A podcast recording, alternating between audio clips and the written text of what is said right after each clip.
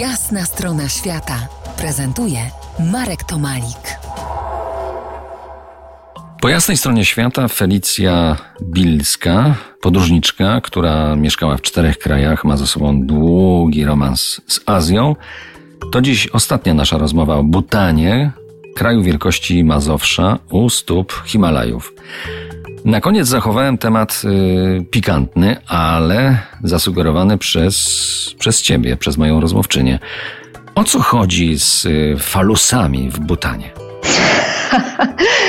E, falusy w Butanie to jest w ogóle jedna z moich ulubionych historii, e, a mianowicie e, w centrum kraju, bliżej już centrum kraju, na fasadach domów malowane są fallusy. I te fallusy są uśmiechnięte, są troszeczkę takie demoniczne, czyli pełnią rolę strażników, są w wersji bardzo prostej, powiedziałabym, takiej ludycznej, e, ale też są to bardzo piękne, skomplikowane e, freski. Te falusy to jakby z jednej strony mamy tutaj na fasadach, więc możesz sobie wyobrazić, jak ludzie tam trafiają e, i widzą te falusy, tak, na tych domach czy na takich hotelikach.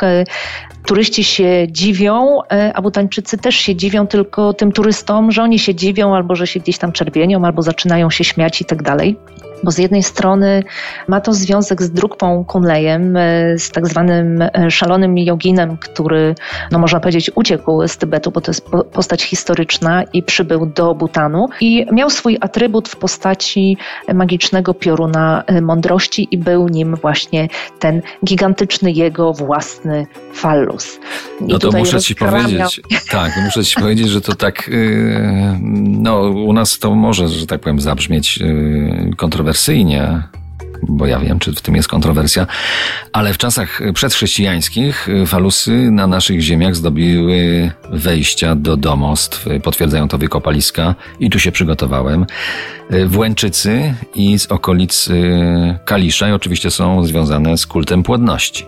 Tak, wiesz co, ja akurat jedna taka moja wielka pasja to są też znaki i symbole świata, więc te symbole to możemy popatrzeć sobie też, nie wiem, w Indiach, możemy sobie popatrzeć w starożytnym Rzymie, one są wszędzie, tak, no bo to jest związane z całą kosmologią, to jest potężny, potężny symbol, no bo te falusy mają funkcję bardzo symboliczną, tak, one mają E, zapewniać jakąś pomyślność, albo trochę pieniędzy, albo bardziej zdrowia, albo dzieci i tak dalej, i tak dalej, w zależności właśnie od tej potrzeby. Z jednej strony mamy druk Pekunleja i mamy ten wymiar bardzo duchowy, a z drugiej strony mamy taką no, ludową, e, ludową formułę.